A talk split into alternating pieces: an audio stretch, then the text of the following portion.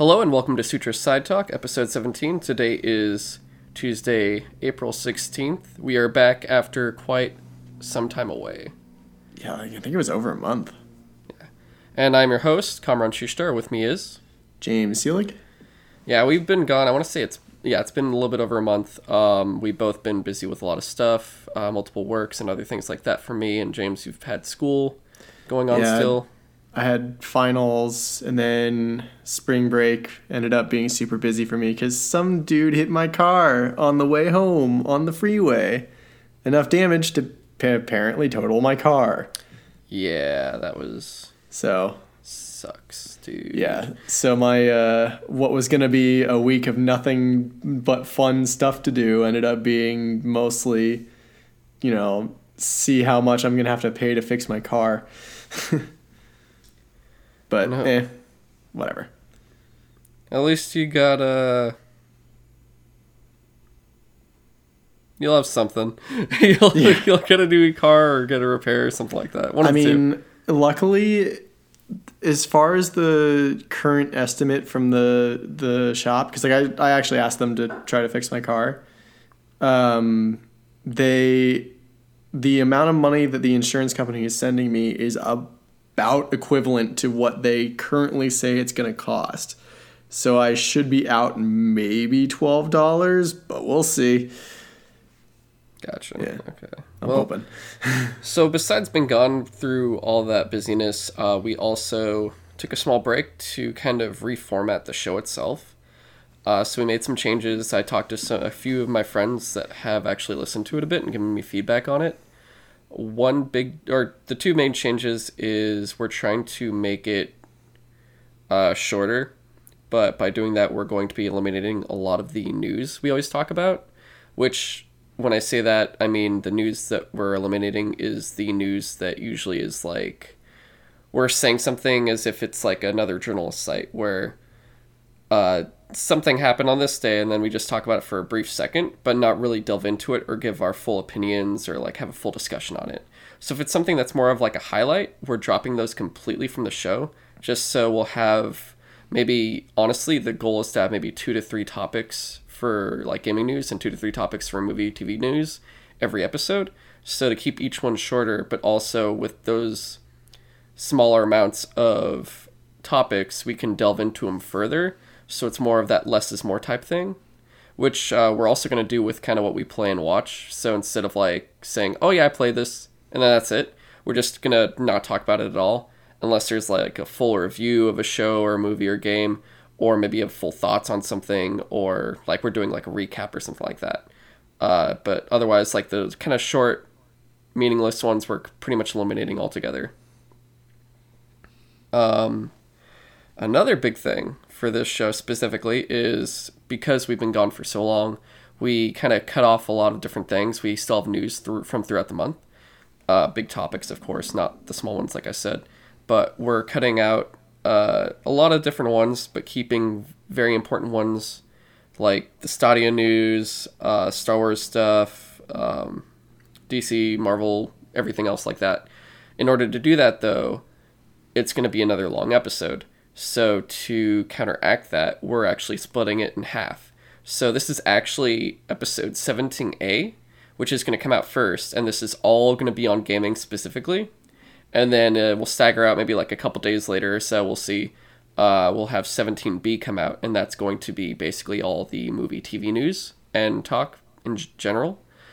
Um, it's hopefully just going to be like this for this episode and then after that we'll be back to either like a bi-weekly format or something like that where it's just twice a month and we just have like i said two to three of each uh, section and just knock them out as they go. But another reason why we have to put in half is because we've watched and played a lot of stuff since then. And even though we eliminated a bunch that are meaningless we do have a lot to actually discuss and talk about and review. So, with no further ado, I guess we should start our gaming centric episode with what we've been playing. James, would you like to begin? So, I I haven't really been playing a whole lot since last we talked. Uh, I've been playing mostly Apex Legends still in my spare time. Uh, the main, I guess, the main thing that happened between since last we talked and now is that the first season pass went up, which like pretty much every battle royale online shooter thing nowadays has some sort of season pass to give people some incentive to keep coming back.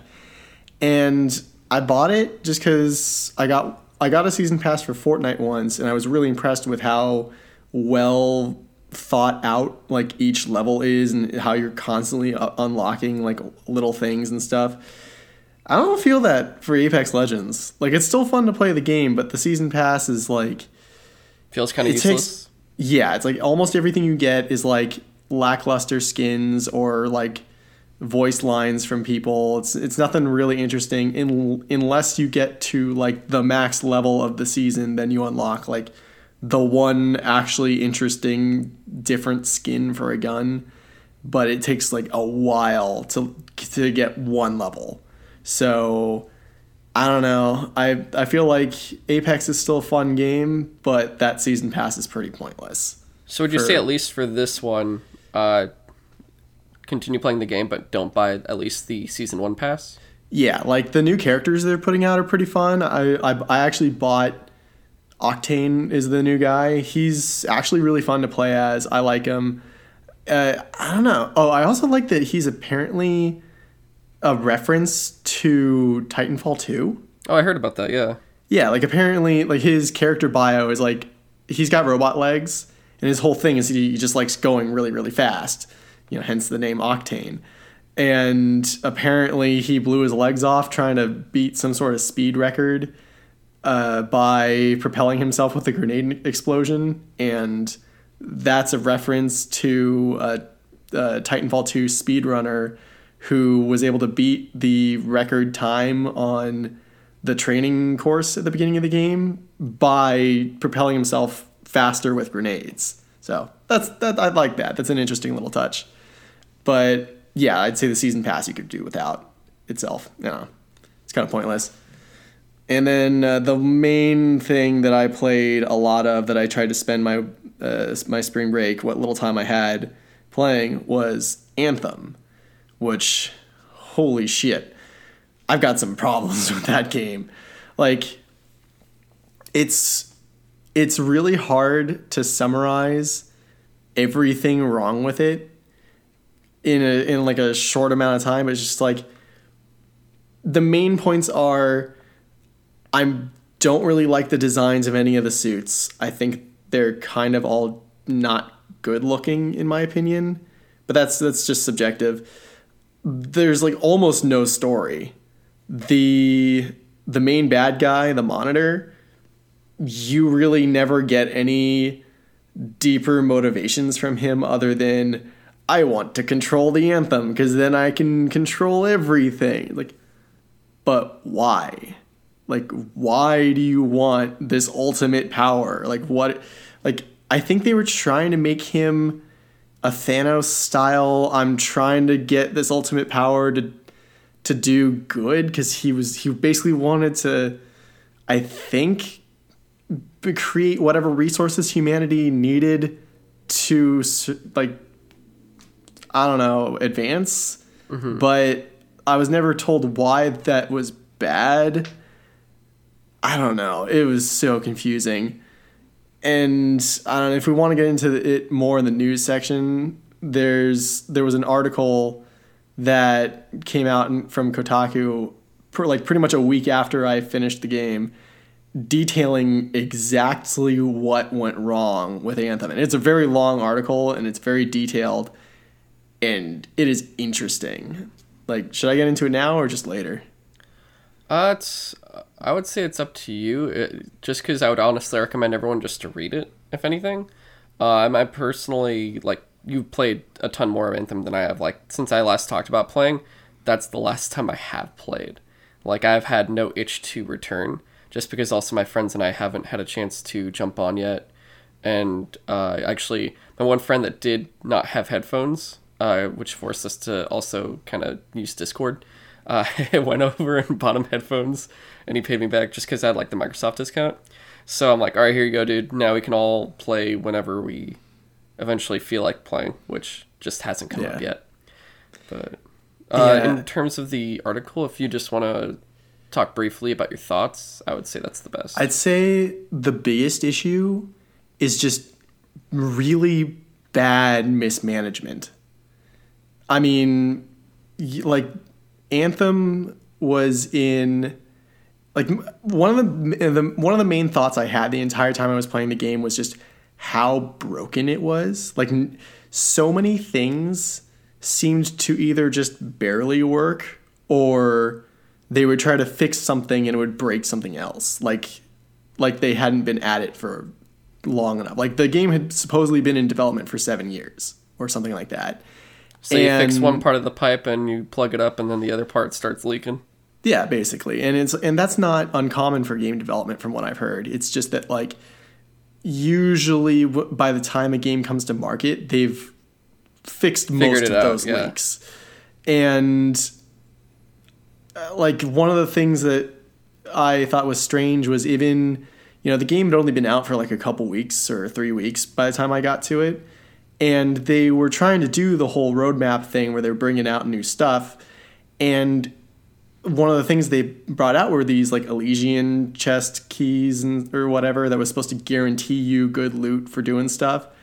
But those were horribly broken and it like it broke the loot system for like a couple times. Eh, and like people were reporting that sometimes the keys would just disappear from their inventory like they would use one on a chest and it wouldn't work and you could only get like one a day. So I just was the whole time I was like, how is this such a broken experience? Like this is BioWare. They had seven years to make this. Turns out they didn't make it in seven years. Turns out, due to really, really bad mismanagement, the game was in pre-production for about five years where literally they would have meetings where they would have people come in they would be brainstorming ideas for how they want to go about building stuff for the game. And they would have different people suggest different things and there was never a single person that was just like okay let's go with that idea and not that idea. You know there was no one driving the ship so they didn't really come to any concrete decisions until about like two years before Anthem came out when EA was like, hey, where's the game you promised us? And they literally ended up making basically the entirety of Anthem in about 18 months. That's that's how you do it, man. That's uh. And that was Oh, the funny thing. Like one of the one of the things the article pointed out was that the the management kept saying like, "Don't worry, there's a thing here at BioWare called the BioWare magic, where which is basically their belief that no matter how bad shit looks like it is, it will always they'll always fix it in the end." And they just expected that to always kick in. That like eventually they would get to crunch time and shit would just uh, work out. When you say And the it- end, is that like the end before the game releases, or the by Yeah. the end of the game itself post release?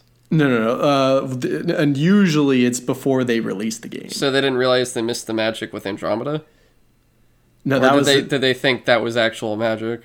that. Apparently, these issues, like they, this article went back to Dragon Age Inquisition, where apparently Bioware, like the developers at Bioware, were like basically praying that uh, that Dragon Age would fail because they they wanted the studio or the studio heads to see like you can't run a studio like this anymore. We're we're burnt out. We're tired. We can't keep crunching at the very end and then just like hoping shit works out. And unfortunately for them, Dragon Age Origins did pretty well. And so the studio heads were like, let's just keep going with this. And so then, uh, yeah, it- they covered some of the issues for why, um, oh God, uh, Mass Effect, why Mass Effect Andromeda did poorly. And then it kind of just snowballed into Anthem. And it, I really would recommend if you're really interested in how such a, um, ah, what's the word? I want to say illustrious studio because, like, I mean, Bioware's been around for a long time. They've made made some masterpieces, and yet they also put out Anthem, which by the way, apparently Anthem was like a, a like a secondary name. It was initially going to be called Beyond, and they couldn't get the the rights to that name. So like literally, I think the article said like days or weeks before that E3 presentation, they just switched the names wow. into of the placeholder of Anthem, which they were like, oh shit, well, Anthem doesn't mean anything. Now we got to write something into the game to make it mean something. And then now it's like it's the anthem. Everyone must take the anthem, yeah. and it's yeah okay. Yeah, so that, that's sad. I so guess that's an, yeah. That's another thing for like why the whole game. I was like, Anthem doesn't fucking mean anything. Why is this game called Anthem? I get like I get there's something called the Anthem of Creation, but I don't know why it's called the Anthem. I don't know. It, the whole thing is frustrating and strange and interesting, I guess. Uh, let's see. Anything else on that? Nah, I, I just say go read the article if if you're interested because it's interesting in my opinion. All right. So yeah, those those are like the two main things. I mean, yeah, those, those main things for me that I played through. I wish. Uh, I mean, I'm not. I don't. I'm like. I wish I played more of it. And I'm like, wait, do I actually mean that? I I'll eventually play more. I'm I'm assuming like we're gonna eventually get into it, but with all four of us on at the same time. We'll see. Um, all right, so that's all you had for gaming. Uh, I mean, I got me, a couple other things I could mention, but nothing I really like. I don't need to talk more about Captain Toad Treasure Tracker. No, definitely, yeah, yeah, yeah, no, yeah. still good. Basically, what we talked about, why we need to eliminate yeah. things. Yeah. All right, so uh, there are three games I will be talking about. The first one is I finished Gears of War Ultimate. Mm. Uh, like I said before, um, it really brought back a lot of memories from when I was 15 playing at a friend's house on an Xbox. And it was just really, really well done. And it was just that interest of the tone compared to the tone of the other two, where you don't really know much at all about what's going on in the world. And compared to like two and three, you're just like, you're going underground, you're trying to survive the lambent and all this other stuff. This one's still, you're just kind of like, what's happening? Oh, you're on a you're on a quest. You got your uh your your party and you're on a quest to blow up the underground uh, with these little mini nuke guys, and then this big giant dude with bats attacks you, and the bats also eat people at night. So watch out for that. And also, there's these giant things called berserkers that'll fuck you up if you don't destroy them fast enough. Which actually, Dude, those were terrifying. It's funny. Those are probably the I remember it freaking the shit out of me when I was 15, just being like, how the fuck do we beat this thing? And did, not understanding it. And then playing it now on insane difficulty, that was probably the easiest part of the game. I was very surprised. Yeah, well, I, so I like as long as I figured out to do, it's not. Oh yeah, I knew exactly because it was even though I hadn't played in a long ass time, I knew exactly what to do. I was like, oh, this is actually incredibly easy.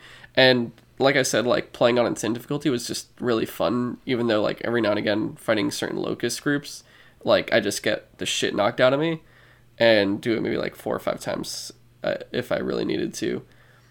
But it, I'm mainly more talking about it just because in terms of like starting game difficulty. Uh, with games like Uncharted and Bioshock, I've always started on like the second highest difficulty, and then when I unlock the highest, I just uh, do that one after, since like you couldn't play it in the beginning, and it was just fun to do it on Insane for Gears, just because at a certain point, normal is really cool if you're just trying to collect shit. But when starting on a higher difficulty really brings in more of a challenge when certain games that are more narrative driven or like aren't too crazy, like they're more casual, if anything. They don't give you too much of a challenge if you know how to play that type of genre or that play style. So it just reminded me, just because I haven't done it in a long time, uh, that I do like starting games off on higher difficulties if it's usually like specifically shooters and like certain action adventure games and stuff like that. But uh, yeah, just playing it again just really brought back a lot of good memories. Uh, that's pretty much all I got on Gears. I wanted to keep it short and it was a little disorganized, but whatever. Uh, next up, so this is a little bit bigger. I beat Red Dead Redemption 2 in the past time since we've last recorded. Oh man, that game, dude. That fucking game. It pretty much challenged uh, me of what I thought for my game of the year, which I realized we never did that like 2018 Uh, re- in review episode, which honestly probably not going to do. Yeah. But uh, originally, like God of War was my game of the year, and then I played and beat Red Dead 2, and then I'm like, oh fuck, this game, it's amazing, like it was crazy, and I'm like, what's my game of the year now? And I'm like, God of War, and the only reason I say that is because Red Dead 2 came out exactly as I expected it to. It did not uh, disappoint at all. It met my expectations of just like an, an amazing game that's beautiful, it's huge, there's so much to do in it, like it's a full world you're running around in, and that's exactly what I wanted. God of War only gets game of the year besides like it's an amazing like these games are both 10s to me. I'll be honest, like they're both 10 out of 10s. Uh, Muspelheim and Niflheim, okay, maybe almost make God of War like a 9.5 or something, but that's just because I was annoyed playing it. Um, God of War took a franchise that I played once for each title, not really giving a shit and not giving a shit about the protagonist, and it was never in any top list of any year of any like series or anything at all ever. And this game turned all of that completely around and blew my mind and basically gave me something where I'm like, holy shit, I care about Kratos, I care about Atreus, I care about God of War. Like something I never thought I would say after playing like what three PS3 titles and two PSP games and not really playing Ascension because I just didn't want to. You don't have Like, to. Yeah, And I'm a yeah, huge God of War fan, and. I'm still like, I wish Ascension didn't exist. yeah. That's a that's harsh. why that's why that's why God of War is my game of the year. But back to Red Dead, dude. That game you haven't finished it yet, have you? No, I, I got And I got to the um, New Orleans type city, and that's about where I am. Okay. And I, I thought, dude, I thought um, what's uh, Saint Denis was Saint also Denis, uh, New Orleans. It turns out my friends, was- a few friends corrected me. It's actually based off of uh, St. Louis. Really? Yeah, it's based off St. Louis. Hmm. I, I know. I thought so too, and then I looked into it more, and I was like, oh, okay. Okay, Um, that kind of makes sense. yeah, no. But uh, so oh shit, I can't spoil anything. Then, damn, dude, you fucking Uh, killing me. Man. I I mean, it's big spoilers, Okay. dude. I I, I usually say I don't mind too much, but Red Dead seems to be one of those few exceptions that like I should really experience. Yeah, I would say so. Okay, so I'll have to do spoiler free, which is fucking lame, but whatever. Um, the game itself, like, it's amazing. The world is completely fully interactive where you have all these different animals running around all the time making all these different sounds. And of course, like, back then, c- civilization hadn't come in everywhere, so, like, it's normal to see these kinds of things, I'm sure. And there's so much I still have to do. Like when I say I beat it, I mean I completed like all the side missions and the story missions, and then like uh, I got through the main part of the game. The game ended, but it didn't. But it felt like it did because once you get there's this isn't really a spoiler. There's not one, but there's two epilogues after you beat the initial game itself, which continue the story forward. And it when you play epilogues one and two, it feels like you're playing a completely different game than you were before. Like it, you're just kind of like, what's happening right? It's weird to do it in the same night too. When you're going from one to the other, because you're just kind of like, I don't even, I don't even know how this transition happened.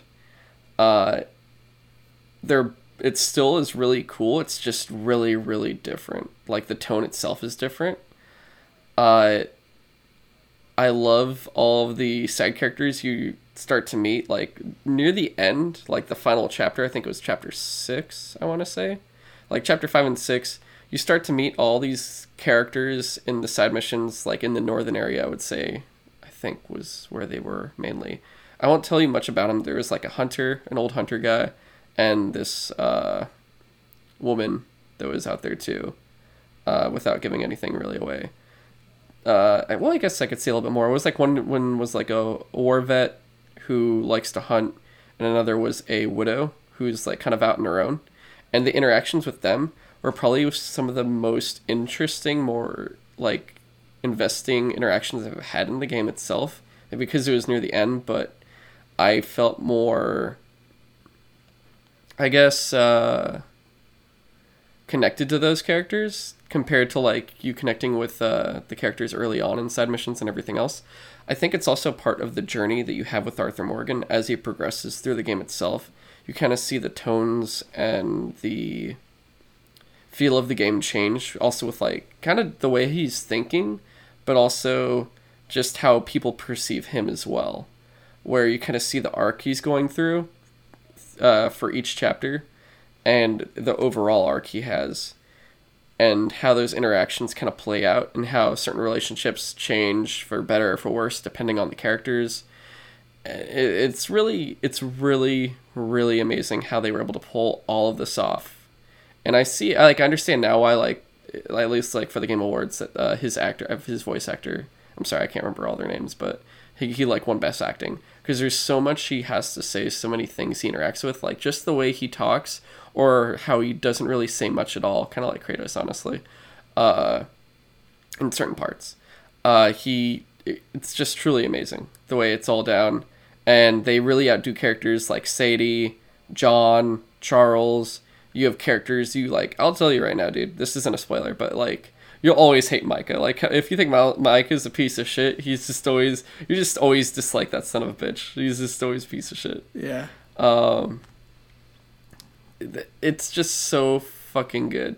And it's weird because like you kind of see the you see things I mean like this isn't a spoiler. You you see the progression to where certain characters get where you see how they become what they are in Red Dead Redemption 1.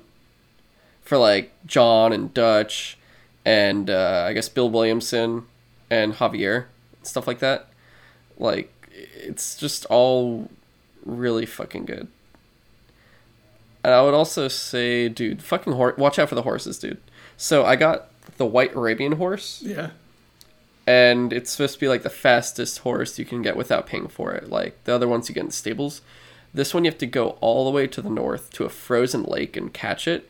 And you have to like really do a lot of like uh, the checks to like kind of uh, bond with the horse. Like break it down first uh, until it rests. It stops kicking you off and shit. Right all that kind of stuff. I got that horse. I didn't have it too long. I think I got to bonding level three out of four. And I'm like, this is the best horse I've had. This is great. And I'm like, oh, what a great horse. I go to a town where somehow I accidentally piss someone off, so they start shooting at me. So I start, I'm like defending myself. I shoot back at them. The entire town starts shooting at me. Oh no. I'm in a mining town.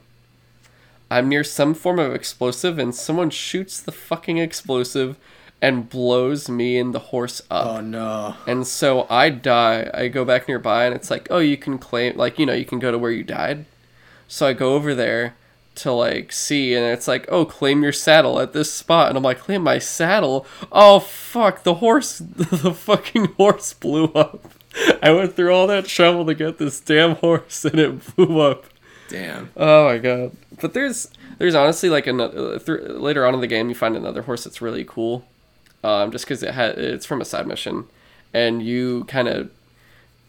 I felt a personal relationship to it. I don't know if other people did or will, but like me personally, just because of my investment with that character and his side quests, it meant a lot. But just like the ending, when you get to the ending of the game, there's like bar no holds, everything just happens, and you're just like, holy shit, this is insane. Uh, definitely, of course, if you haven't played this game yet, you just should just buy it whenever you can. I heard the online is still not working, um, or at least like from what I've heard, like there's no. You were expecting it to be like a bigger talk, like GTA Five Online was, or like the first Red Dead Online, but I guess like things like with Fortnite and Apex are everywhere, but also like. You, I don't know. I, I thought it would be bigger and there's still issues going on within it. So they're still trying to fix a lot of stuff. Like it's still technically a beta, and it's probably not going to be a beta. I mean, it's still going to be a beta, honestly, probably till uh, fall 2019. I'm going to guess. Yeah. If From anything. what I've heard, the main issue is like the the money economy for like earn well the amount of time it takes to earn money in online versus how much stuff in the online component costs is supposedly like ridiculous. So, but I haven't. I can't really say for sure. I haven't played the online myself. Okay. Well, highly recommend this game if you haven't played it. It's so freaking amazing. Like I can it's a game where I, even without the multiplayer, I'm going to come back to just the single player just because there's so much I still have to do. There's like dinosaur dinosaur bones to uncover. There's uh, a lot of like legendary animals to hunt and just other challenges. You could literally spend like, like hours just like going out just and, running around, just going just by yourself yeah, looking for things, just things. like going yeah. out and hunting for like the perfect yeah. pelt. And it's it's so freaking good. Uh, I probably won't for a long time, just because now I can go back to like what I, other games I have this year plus my backlog, which sort of got back to a little bit technically.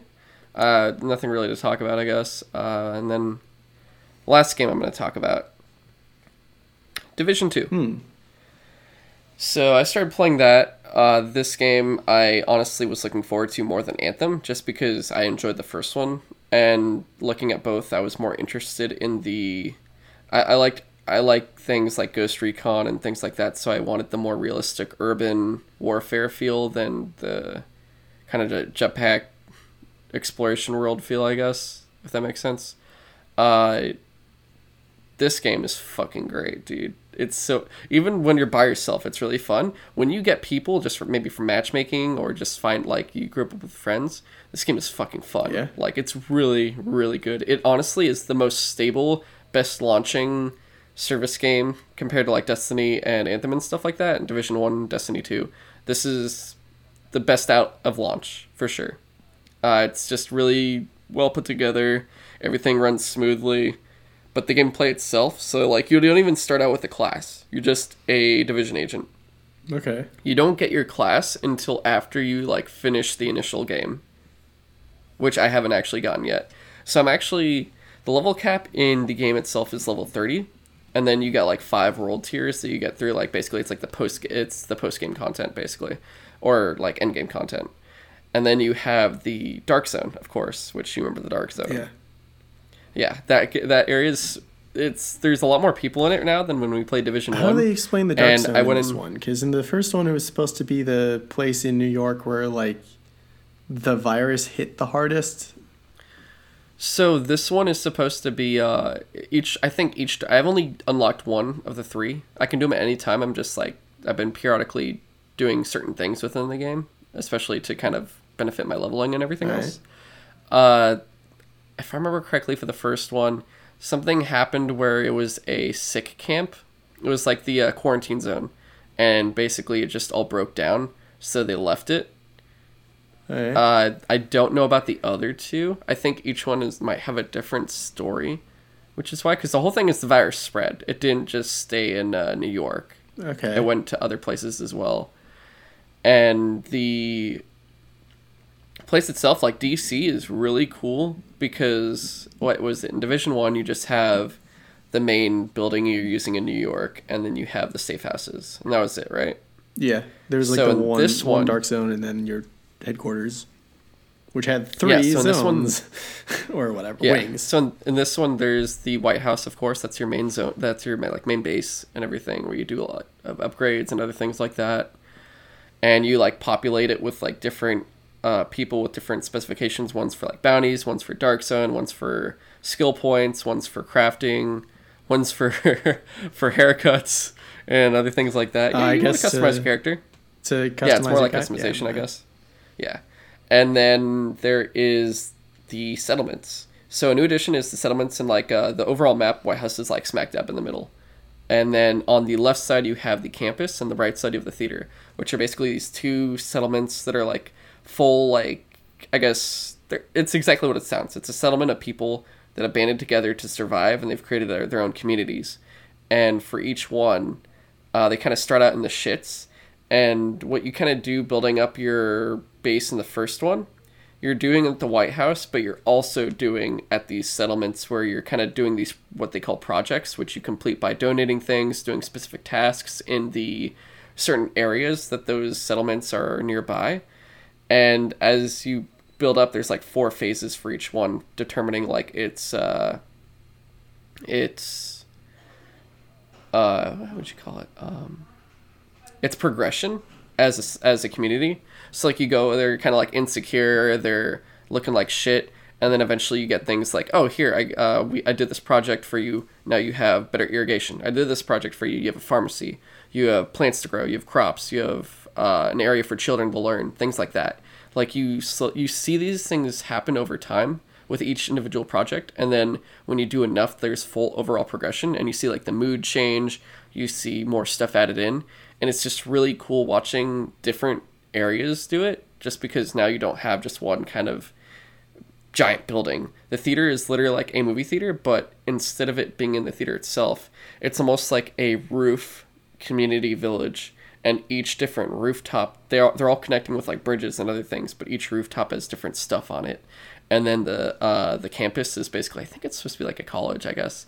And that one's like more of an open big community and they have it blocked off by like cargo cargo containers that they open and close inside to let you in and out and stuff. And they're just honestly really cool overall. And as you liberate certain districts like uh, the character like the the settlements will have more people patrol and come out there well, actually, before you do that, sorry, I forgot to mention control points. Control points are really cool. So think of it as there's like four things now. So first one, you have the main building and you have the safe houses. This one, you have the main building, you have the settlements, you have control points, and you have safe houses. So safe houses basically have the exact same uh, use that they did in the last one, where kind of you go in and you unlock it. You have a new place to fast travel and spawn from. You also have the place that kind of gives you your locations of all these uh, shade tech caches, which are basically your skill points to unlock skills for yourself, but also to uh, unlock and upgrade gadgets that you get, like drones, turrets, um, these like pulse, uh, you like a ballistic shield, all these different kinds of ga- you have like eight different gadgets that are really cool. I personally like people use them for defense. They use it for like more covert shit, uh, for healing. I literally just use completely offensive stuff. So I have like a turret that I can plant somewhere, and I have a drone that I can just send and shoot at people. And I just love being that kind of. I, I like using the tech in that direction just because I, I just want more effective firing capabilities. But, uh, so with the safe houses, you unlock the locations of all the shade tech caches, which a lot of them are like either guarded by, uh, enemies, which there's different factions now, like the hyenas, which are a bunch of druggies, and basically uh, undesirables, just people that they're like the equivalent, I'd say, of the of the Rikers, I guess. In the first one, where there was like all the people from Rikers Island, all the prisoners that escaped. Yeah. The hyenas are kind of like the equivalent, but they're also basically heavily on drugs and other shit. Uh, it's basically just all the gangs together. And then you have the outcasts, who are the equivalent of the cleaners. There are a bunch of people, I think, that were in the quarantine areas that uh, no longer wanted to stay, so they broke out and just started destroying everything. And a lot of them went crazy. So they have like suicide bombers. Uh, they they just have really crazy people. They're insane. Kind of like the cleaners, where they're like, "Oh, we can clean everything by burning people alive." And then you have the True Sons, who are like the um. Who what were they? What was the military name in the first one? The guys that were they were supposed they were like the PMC company. Not not the um The JTF was on your side, so your your guys were the JTF. They were the it, it wasn't the division guys like the the no no not the rogue agents. It was like um I forget, but you Yeah. know remember the more military PMC Yeah. guys. So the True Sons are like them. They're all former JTF uh, troopers and personnel that uh, didn't like the the rules and the mission statement. So they kind of defected and or they revolted and created their own basically military structure. And they're I, I would personally say they're the most organized of the different groups just because hyenas running like fucking crazy people the outcasts running like crazy people the true sons are more like they just seem in terms of difficulty they're the more difficult ones. Uh, they're just better they have better tactics and they don't just run at you like a fucking crazy person. Uh, then there's the Black Tusk people, which are endgame. I actually haven't gotten to them yet, so I'll probably have another giant talk about Division for just the endgame alone. Just as more like just the story stuff in the first part, because I actually haven't even seen Black Tusk people yet.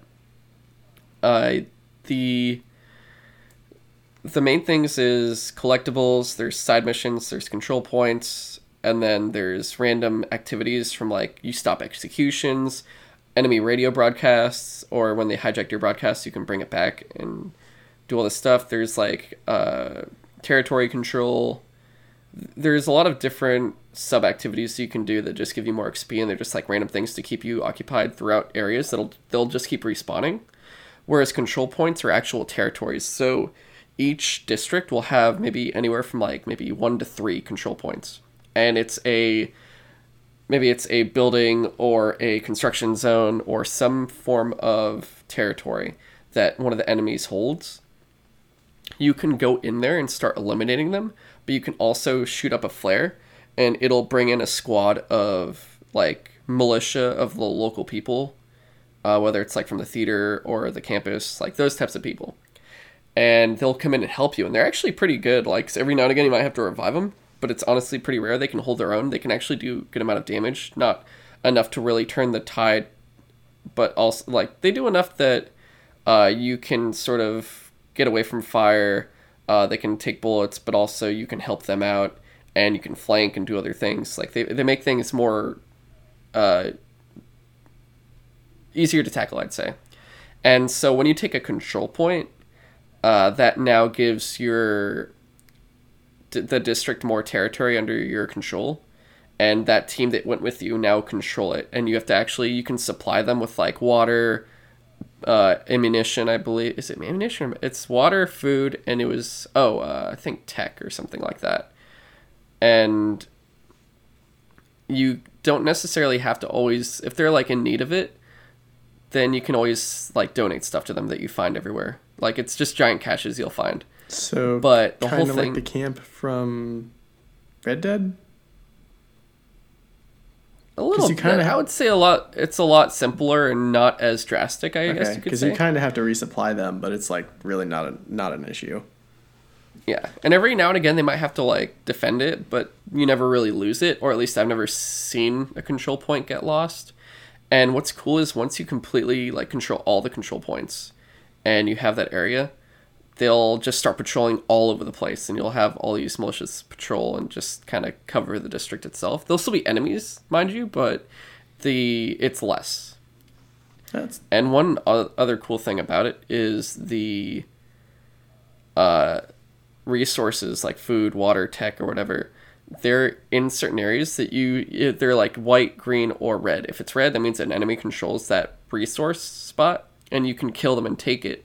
And then like eventually, the militia will come and use it. Or if it's white, like same thing. Really, they'll come and use it. If it's green, that means they already control it. And what happens is actually once the control points are taken, they will actually have militia groups go out and get the resources themselves. hmm, that's cool. And they can actually well, they'll, they'll come back in convoys, and sometimes they'll be attacked by enemies. And you can help them out.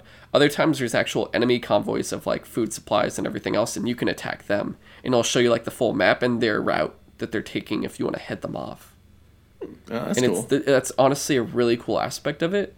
So once you really like you take the control points, you secure the safe house and everything else, like that district is under your control pretty much. And then like you just do like the main missions and the side missions, which I highly recommend to anyone. Don't do the side missions until like level 25 26 just because they actually the submissions will the difficulty or like the level range will uh, increase when you level up as well. So you'll get the most, you'll get the best XP from that. The XP will kick up with your difficulty. So if you wait till the end and you like finish the single, mi- the the solo missions won't get you enough. Like the way I tackled it, the way like some friends told me how to do it is you basically do all the story missions, and when you need to level up or you don't have enough level up to do the next one, you just do the control points and projects if you need to, like control points, then projects, and then once you're done with all that kind of stuff, if you get to like level 25, 20, like 26, you could just start tackling all the side missions and just knock them all out. Right now, I actually did all the story missions, and then it ends with uh, strongholds. And strongholds are supposed to be like these giant, like. They're almost think of it as like, um, I guess a nightfall strike, or like a strike.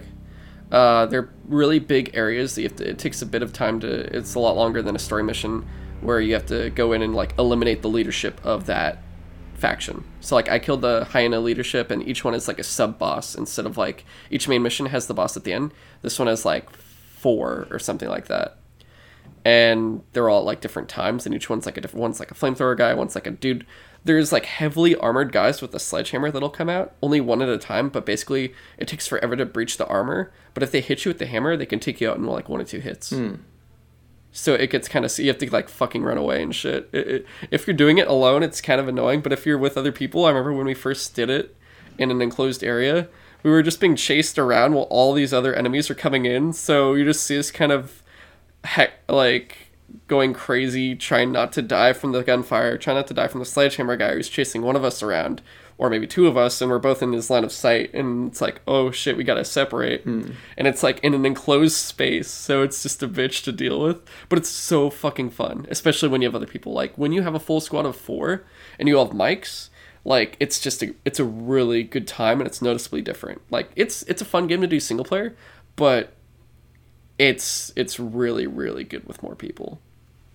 Uh, I think I've done one stronghold so far, so I wanted to do more of them, but I'm like, you know what? I'm just gonna tackle all the side missions. So right now where I'm at is I'm just knocking out all the side missions, and when you do the strongholds, so I believe you unlock the last main districts to take care of. I believe once you do all of that is when the end game content unlocks because I'm already at the max level.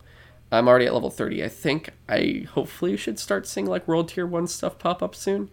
But unless I have to wait till I do all the strongholds first. But once I do that, it's supposed to be that the black the black tusk guys, the like basically the division hunters that have like the same tech that you do appear, start fucking you up. And like uh, certain things reset, so like uh, I think certain missions reset where now they appear, and now there's higher mission difficulties so you can do all the main missions again on hard or something but this time it's like got the twist kind of like you know how they update strikes in destiny? Yeah. Like uh, it's like that i think but they replace them with black tusk and have like a, a newer story with it where it's like now these guys are doing something blah blah blah blah. that's interesting. yeah. Oh and one last thing. The president that's alive currently i think they talk about like three presidents and two of them are dead and now this is like the third one the current president dude. This guy is a fucking i wish he was our president. He's such a badass. You I, it's not too much of a spoiler but you actually rescue him and i'm like oh you actually get to see the president? I think like they were all dead or something. And he just picks up a gun and just starts shooting shit tells you what to do and just like kicks shit open and everything. I was like dude where are you? Why can't i elect you right now? I want this dude to just you should be leading america man. You're fucking awesome. That's funny. but yeah, yeah, it's fucking great.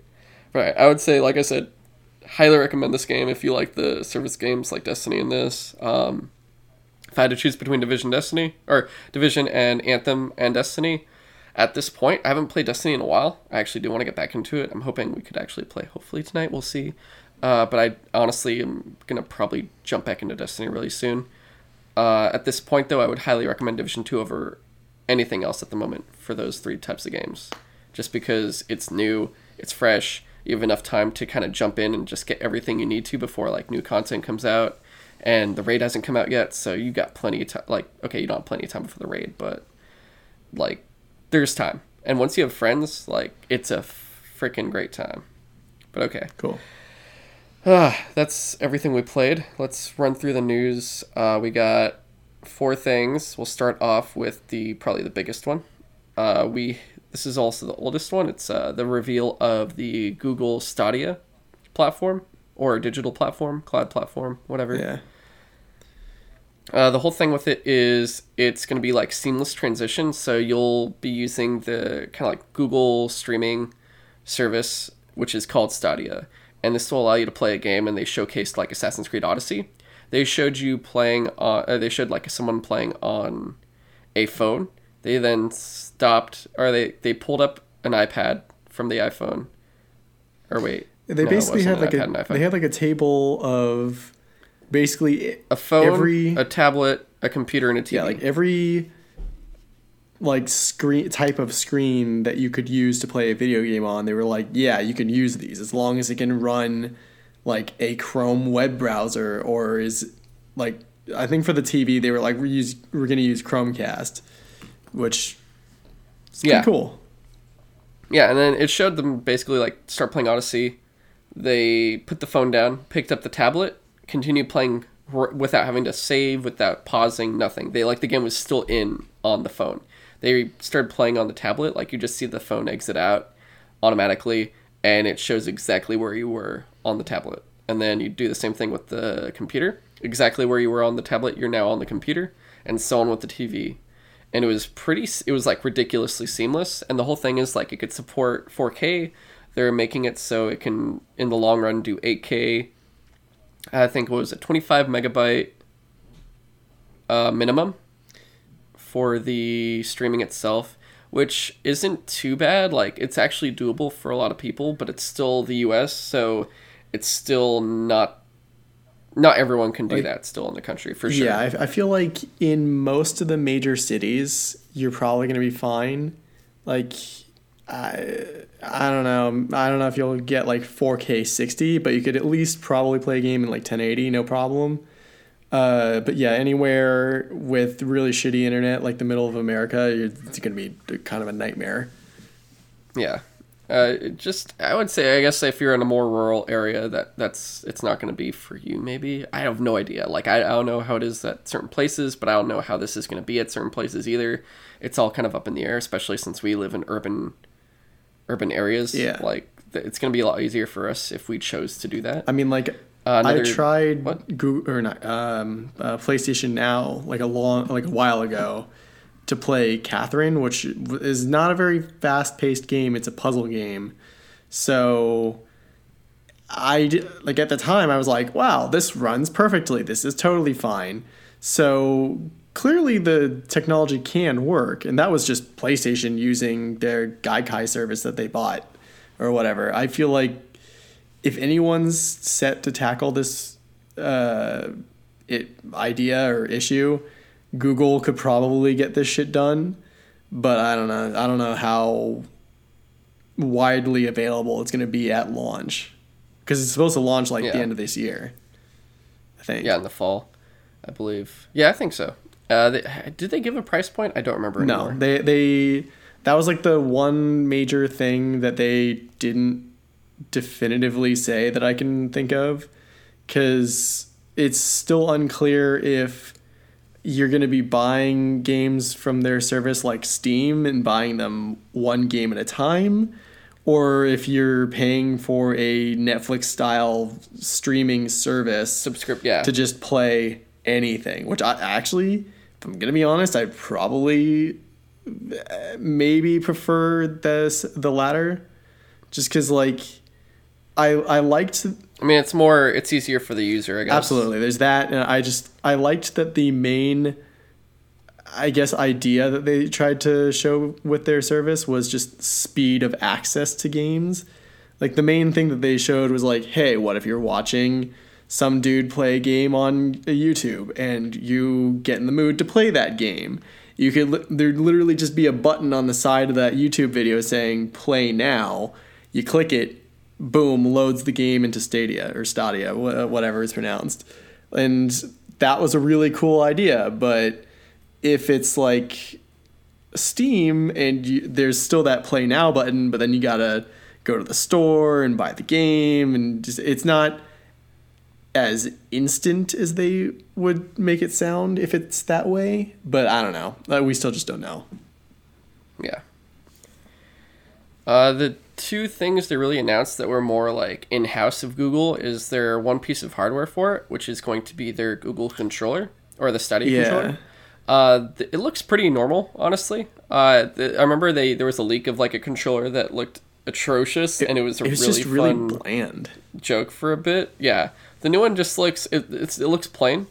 There's nothing bad about it, but there's nothing like exceptional. It's just like oh, it's a it's a functioning controller that will get the job It done. bas- At least that's what it the the look Yeah. gave off. It basically looks a lot like an Xbox controller. yeah. Uh, Um, I think the only interesting thing about how it works is that instead of connecting to your devices through Bluetooth, it's going to connect to Google's Stadia service through Wi-Fi. So what one they they claim that that will reduce input lag, which is supposedly going to it could be an issue early on. We'll see because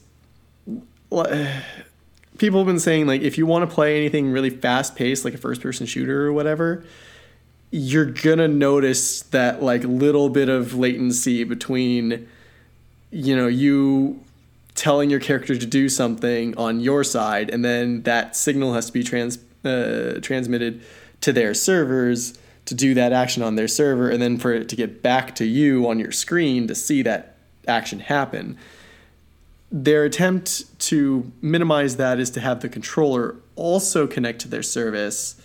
So you're supposedly, I guess, controlling your character and seeing what your character does at the same time. But I don't, I don't know. It sounds a little too good to be true.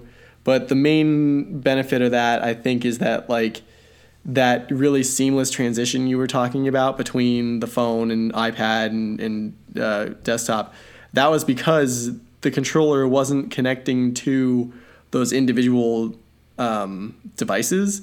It was just constantly connected to just the cloud, and it was just controlling whatever was the most current instance of that game on whatever was the most current screen, which is interesting. Yeah. It's it's it, it's honestly really cool. Like I, watching it, I did not. I was like, I'm not going to care about this at all before I watched it, and then I watched it, and I was like, okay, this is pretty like it's really interesting. It's really cool. It's it's a it's a big new, I guess, style of playing yeah. in terms of like. uh you're not playing on you can play on the go you can play at home you can play anywhere and the whole thing is like stadia's uh, i forget what the translate like it, it means arena it's supposed to be the plural of arena apparently. Yeah.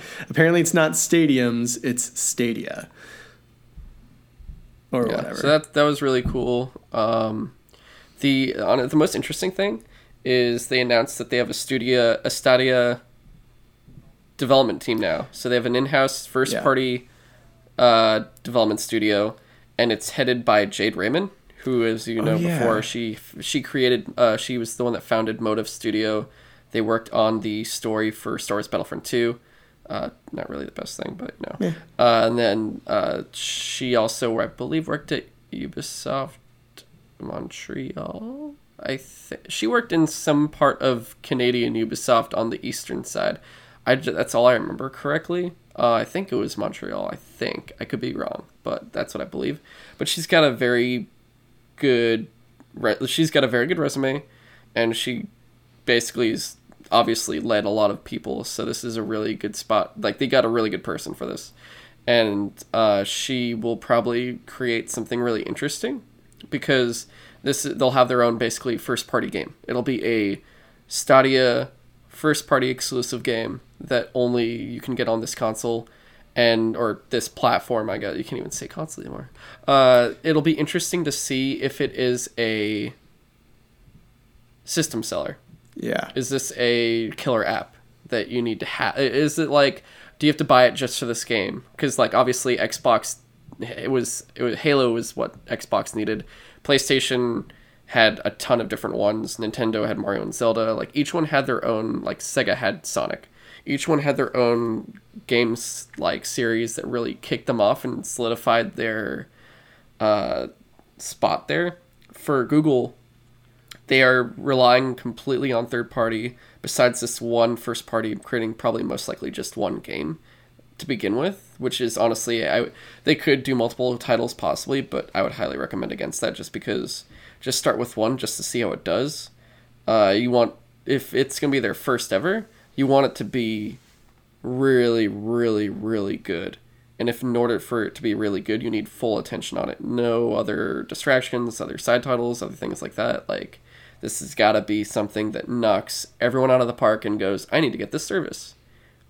Uh, which, depending on the the, it could be something really easy. Like if it's a cheap service then maybe I just want to get momentarily momentarily for this one title, then that would be pretty cool, and I might do that and like get the con- the controller for the fuck of it. Who knows? Personally, though, how would you, how, what, how is your interest in this? Like, how tempted are you to jump onto this platform?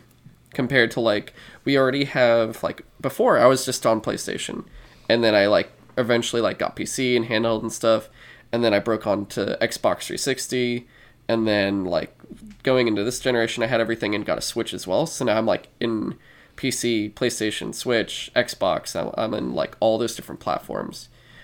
I did not go into the VR. I consider VR its own area with its own subsections like PSVR, Vive, Yeah, that's uh, pretty fair. the um, Oculus and stuff, and I just that that's an area I actually chose not to do. Uh, for you, how would, what would you say for this for Stadia specifically? So, I'm interested. I, like, it's gonna depend on how much it costs to to either buy a game on their service or um, to stream it and whatever. However, if like if it's a subscription or whatever, but uh, one of the main things that interests me is that they claim that like anything that can run Chrome can stream these games, which means that my MacBook, which almost no games run for it, I now have an access to as many computer games as I want because my MacBook isn't running it, Google is. So I can actually get into PC gaming ish if I wanted to now.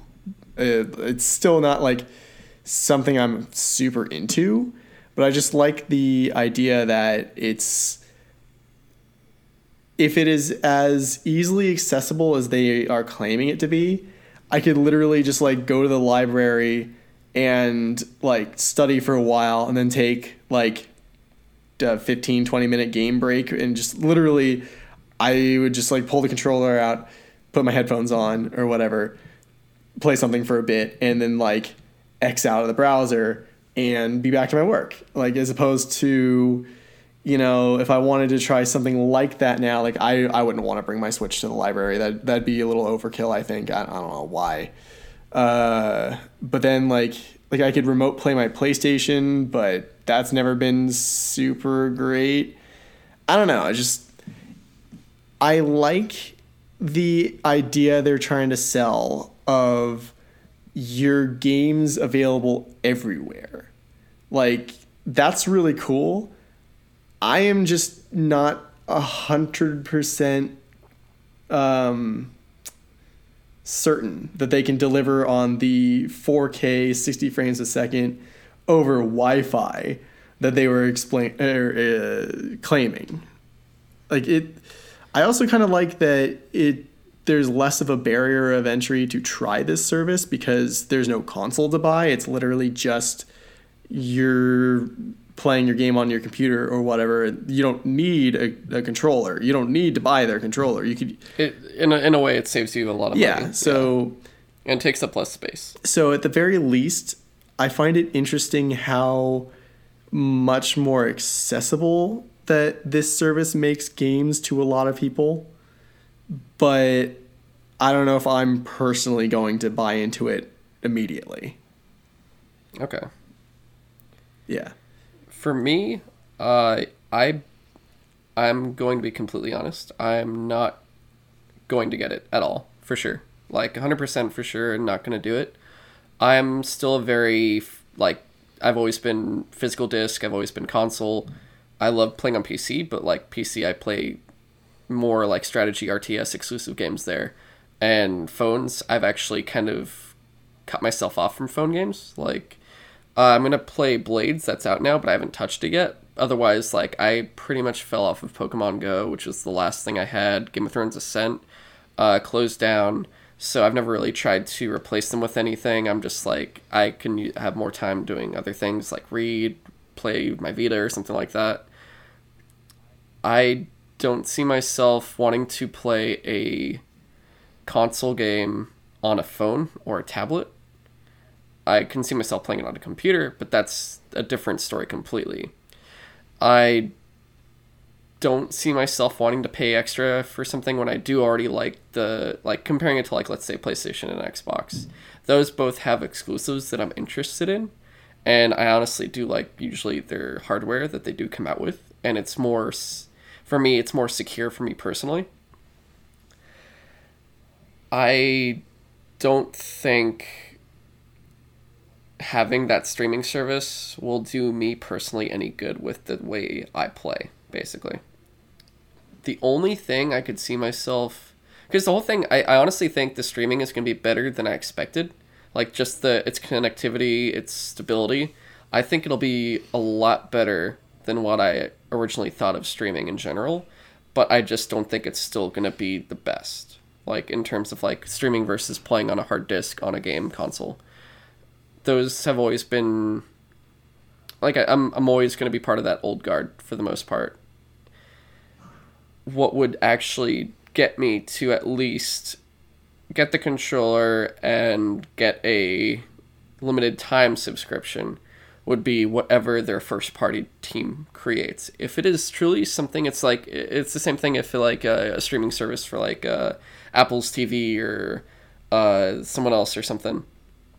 If it's a game that is so amazing, maybe it's multiplayer, single player, but it's really interesting. The story's awesome. It's like a world I want to jump into. It's like back then when I didn't play any, I didn't play Xbox at all. I just played PlayStation, and I'd go to my friend's house just to play Halo or Gears of War. It has to be like that. It has to be that Halo or Gears of War game that really kicks me in, where I'm like, holy crap, I have to get this at least just for this time. Like I'll, I'll get the controller just for this game. I'll subscribe maybe for this month or two or something, and just try it out, play it. If it's a multiplayer game, maybe they get me it just it has to be really, really, really good. Without this game, this whole platform means absolutely nothing to me.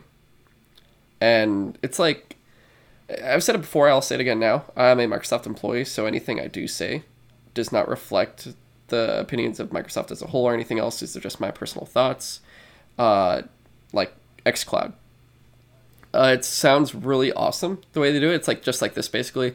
You can play on your. It's possibly uh, you can play on your phone, tablet, PC, Xbox. Uh, there's rumors that it could be the Switch. Like I don't know these things, but maybe the Switch or something else like that. Like that. Uh, that would be awesome. But also, I'm not really one for that kind of thing, either. I prefer just playing on the Xbox or PC. I don't want to play on a phone, whether it's like Halo or something like that. I just want to stick to what I got already. The only thing I might make an exception to would be the Switch, only because it's got a full arrayment there for me that was already existing that I have. So I'm like, perfect. I was going to play the Skyrim on Switch anyway, which I am going to. Uh, do I? I can play. I don't know. I I would think about maybe not necessarily Halo, but maybe something else similar because Halo I do want on a big screen or something like that. But maybe a smaller game like uh, that's more of an my Xbox exclusive indie style thing or something like that. That's more of what I would use it for specifically. Uh, but I could see playing. Yeah. Trying to play a few games of Apex Legends on the phone or whatever, something not like like I wouldn't want to play a huge story game or whatever on a tiny little phone. I, that I would want a big TV to appreciate, but like something like a multiplayer game, I feel would be fine for mobile gaming. But I don't know. Also, I should probably clarify for me, like I say that this the service it depends on like its worthiness to me depends on how much it costs. But that's also looking at it from the lens of what if I had no gaming stuff whatsoever like I'm probably more in the same boat as you, where like I already got a PlayStation, I already got an Xbox, I already got a Switch. I don't need Stadia. I just think it's a cool idea. I guess. Yeah. Yeah. It, could be useful for other people. It could be useful, honestly, for the younger generation yeah. and those that really like they're they don't have yeah if they don't have a console and they're like oh I could just jump on my PC and my phone and my tablet and stuff like that yeah. like, I feel like um, that'll honestly be probably great for them I feel like those but, are the main yeah, like I said not my cup yeah I feel like those are the main people that are going to benefit most from something like Stadia like if you're just yeah. starting out in gaming. Yeah like at this point at least in terms of like digital to physical content I'm still very much physical but I I have started to integrate more digital gaming content than I used to before. Like if let's say uh, I buy a physical game and it immediately like comes on like PlayStation Plus or Xbox Live Gold, then uh, I'll probably end up selling that game that I got physically because I'm like, why have it twice, really? Uh, if it's not one I really, really like, if it's like something small, like uh, for me, it was like I th- no, not Bloodborne. I would have bought Blood Bloodborne physically, but then it came on PlayStation Plus. Like that's a game I probably would have sold the physical copy. I'm doing it for Mad Max. Like uh, Mad Max came out on PlayStation Plus, so I'm selling the physical copy I got. Whereas like if it was maybe uh, Elder Scrolls came out digitally, I'd probably still keep the physical version or like uh, Resistance or something like that, even though that game's like pretty dead. Anyway, uh, but like Assassin's Creed, I think is the biggest one for me. I've started buying those games digitally just because they've been more affordable. It just depends on the affordability, uh, in terms of the digital, uh, in comparison to the physical. If it's just really more affordable and more convenient at that time, then I'll do it. Otherwise, normally I will probably choose physical out of the usual day. That makes sense. Okay. That was probably our longest one. Uh, the next three will be uh, probably shorter. Uh, let's try to keep this under an hour and a half if Yeah. we can. We got like tw- 19 minutes though. We'll see. Yeah. Next up is PlayStation State of Play that they did. Uh, so this is their version of like Nintendo Direct, uh, Xbox, uh, Inside Xbox. That's like both shows that are usually like multiple times a year, sometimes monthly, depending. They showed pretty much what just Days Gone and a lot of PlayStation VR titles, right? Yeah, I think there were a couple indie things too. I honestly, I remember I watched the PlayStation State of Play, and I wasn't too interested in too much.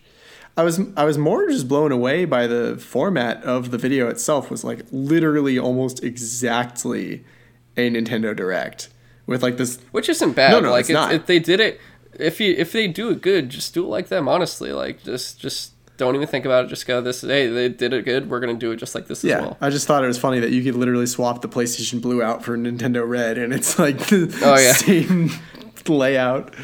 Uh, but yeah, I mean, There was a lot of pushback on the content. I mean, like a lot of people were Eh. pissed. Like everyone was pissed off. Like I've never seen that much backlash. The whole thing. I think I saw on YouTube. They posted it, and then there were so many dislikes that they deleted it, Really? and then posted it again, and then in the comments said you can't delete your dislikes, Sony. You can't get away with that. oh, like that was yeah that was in the like comments on youtube and shit that's funny. It's there i would say there's two two ways of looking at this. One is from the the sony side is they never said what exactly they were going to cover and then they showed a lot of psvr stuff which honestly is really cool if you have a psvr uh, it shows they still have a full like they have still so full support of the platform unlike like what happened with vita and move and stuff. Uh, there's still a lot of stuff coming out and then it's it's just showing that it's alive and then it's showing certain things that are coming out soon like days gone and stuff like Yeah. that which it's like they didn't do it in a bad like it was done well it wasn't bad or anything Yeah, I thought it was a fine pr- uh, presentation. It's just I think a lot of people were hoping for. I don't know what else, but I guess no one wants. people wanted it was almost like they wanted to see what was going to be at E3 basically they Oh. were expecting E3 level shit it felt like people I, uh, they were they were not expecting just PSVR they were thinking we're going to see new titles new announcements stuff kind of like the way Inside Xbox does which I, I will say they actually do. I've watched it. It's been part of my job almost practically to watch it.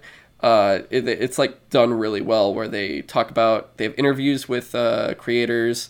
They talk about new reveals like in one of the recent ones they had like mortal kombat character reveals and stuff like that and talk to the creators of mortal kombat and stuff. Oh yeah, or like one of the that yeah, Mortal Kombat trailer that was in place uh, State of Play was actually really good. Yeah so like they did the same thing sony got one too uh, my only thing i would say is i would also like to see people in it like i want to see like maybe the developer talking about it for a split second That's fair. or just have someone talk like hey welcome to the state of play this is yeah, what happens that's that's like the one thing that they were missing from uh, uh like Nintendo. Generally, for their directs, they do have someone that's like in front of the screen to be like, on to the next thing, snap. Yeah, and it's it just I don't know, just have someone behind a game is always nice, uh, but someone that made it obviously, or like someone just kind of nar- commentating everything that's coming overall, but someone that, that's from within the company personally, I would say. Uh, it's yeah, so that's both sides. One's like uh, they never said exactly what they're gonna do, and what they did do was really good. On the other side, they it's not what I it, it really people are just angry because it's not what they wanted it's not what they wanted to see specifically. Yeah. Which honestly, I would say personally, Sony should have thought that through in the fact that like this is their first one. They're kicking it this is the first one they're doing. They should open big and not on a more like an add-on content platform that has games.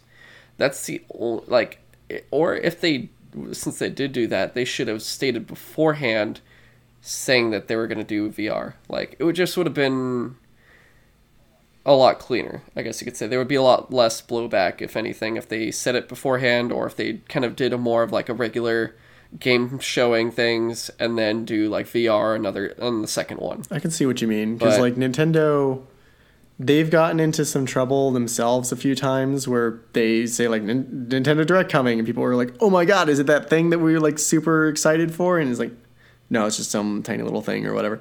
So they in Yeah. more recent directs they've actually started saying like.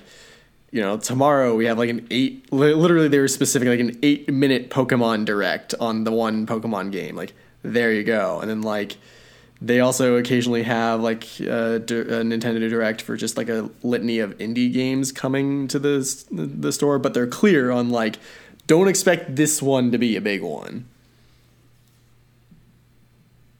But yeah, Hmm. Yeah. yeah. Overall, I thought the state of play was fine. It kind of makes me want to get a PlayStation uh, VR, but I'm also at this point like they're probably going to announce PlayStation 5 at like E3 or whatever that or whatever they do around E E3. Yeah, I feel But like they, they also they also might have VR like like PlayStation VR, anyway. like a PlayStation VR 2 maybe. I don't know. Yeah, we- I think we were saying at the same time it just cut Oh. out, so we were saying basically the same thing over each other. Yeah, probably. So, Uh, we'll probably have to cut that out. Sorry. so yeah, I don't know. Uh, but yeah, basically a PlayStation VR 2 or some upgraded peripheral they'll probably have with PS5 or something like that. Uh, like I said, I'm probably still not going to get a VR system just because I don't need another thing to add on to my giant fucking mountain of shit. That's fair. So I'm okay for now. Uh, even if it is really cool, like I, I, if it was maybe something, I don't know. I just, I don't need another thing. Like the Switch was an exception just because of its portability. I'm not using that as a home console, like I said before. Like this is just my portable console Oh, now, yeah. besides the Vita, which I'm sure still trying to finish that backlog, and then I'll just be basically solely on the Switch and then like blades on my phone, and that's it. Speaking of like Um, not great VR, I find it. Well, I don't know. We really don't know. I find it really strange that the Switch is actually going to have its own version of VR. Oh yeah, the Labo VR. Yeah. yeah. I don't know how well that'll turn out, but it's uh, it's, it's an interesting I, I idea. just I don't. If it's with Labo, I just think it's probably just for kids. Really, Uh, I for don't sure. I, I have no idea. I I- I'm not. I don't care really, Yeah. to be honest. But all right, next up, uh, last two pieces of news: uh, Borderlands Three was announced and revealed and everything. Uh, they also announced like Borderlands Game of the Year edition and everything else. I actually started playing my new uh, co-op split screen game to play with my friend on Thursdays is now Borderlands 2, and we're gonna do pre-sequel right after that. Uh, just because I never finished two, so I'm like, all right, we'll just do that. Both of those on the Handsome Collection for Xbox. The new game though looks it looks fine. I know a lot of people are freaking out over it, and then there's a lot of backlash and behind the scenes shit with Gearbox and there's all Yeah, this stuff the with, Epic uh, Epic and Steam and crap. Like, I don't really, we don't really need to talk about all that stuff. I feel like it's been beaten like a dead horse. All right, let's just make it simple. Are you interested in this game? I am. That the weird thing is that most of my interest in the bio, wait no, uh, Borderlands, Gearbox. and um, uh, Yeah, Borderlands. the most of my interest in the Borderlands universe, weirdly enough, didn't come from the. it was Telltale. Yes, it was the Telltale game because that game was like freaking hilarious and one of my favorite like narrative games I've ever played because it's just so well told and so funny. Uh, like I literally did not like like I liked the Borderland uh, games before. Like I played one, I finished it. I don't think I finished two, but they're fun games. But I was never super into it till Tales from the Borderlands. So that's I guess where most of my excitement for three is coming from is like I, I like I want to see those characters again and all that stuff. Like Rhys is apparently already going to be in the game, although he's not going to be voiced by Troy Baker or whatever, which is strange. Uh, but I, I'm kind of with you. I wasn't super excited by what we saw in the trailer already, uh, except like the one thing that made me go, "Oh, that looks kind of cool," was when they started going over the different locations you go to, and it actually seemed pretty varied this time. Because in the first one, it just seemed like different variations of forest or swamp. Uh, second one was pretty similar. Like I think they added like an icy area in the beginning, but in this one they showed like a wide variety of areas, including one looked like this huge like metropolis city. Like I want to see what uh, what going around shooting guns and, and shit in like an urban setting is like.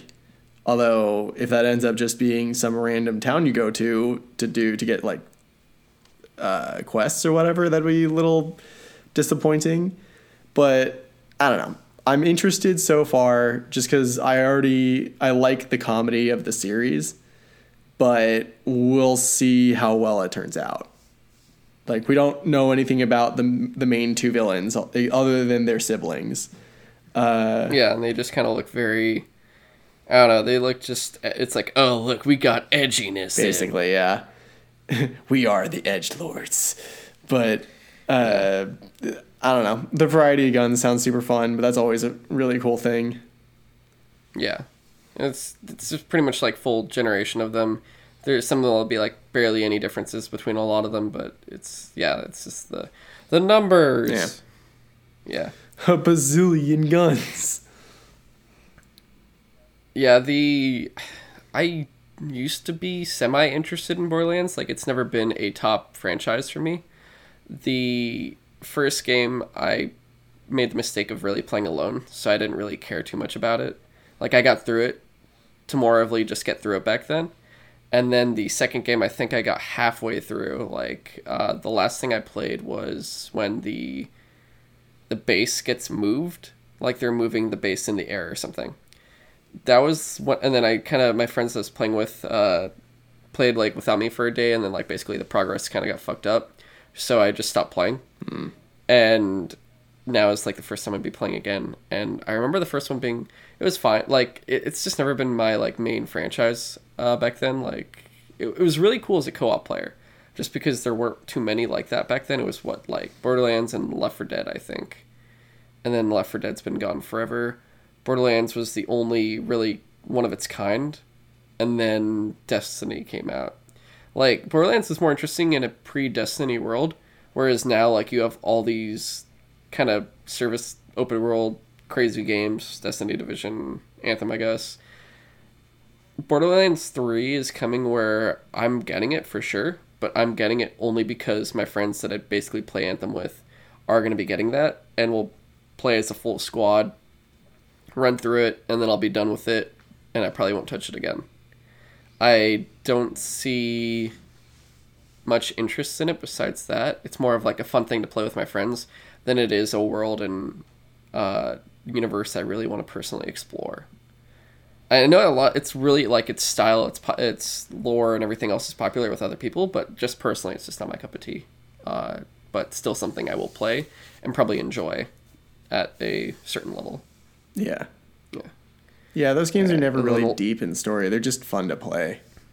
Yeah, and, and also personally, I never like their the humor has never really gotten me No? at all. Yeah. Oh. Nah. And then the last one is Star Wars Jedi Fallen Order had a full reveal or like a cutscene and then some talk about it. Uh, EA made sure to emphasize. So this is coming off like Star Wars Celebration just happened. So this is actually our our new piece of news that is actually new. Uh, Celebration just happened. There was a full cutscene reveal. I mean, like a cinematic trailer. And the whole thing is you're a Padawan between episodes three and four. You escaped Order 66, and you pretty much just, just blending in with society, trying to just survive. You work with people. Something happens where you reveal your force abilities, and the Empire comes after you using a Sith Inquisitor, kind of like in Star Wars Rebels. So you're fighting one of the seventh sister, or one of the sister. I think it's the seventh sister or the second sister, one of the two. Uh, one of the Inquisitors and Purge troopers, who are specially trained stormtroopers to go after Jedi, are hunting you down, and you meet some other characters on the along the way, and you have your trusty little droid. And the whole thing is like it says, trust no one, just trust the Force. You'll get a lightsaber down the line. It's blue.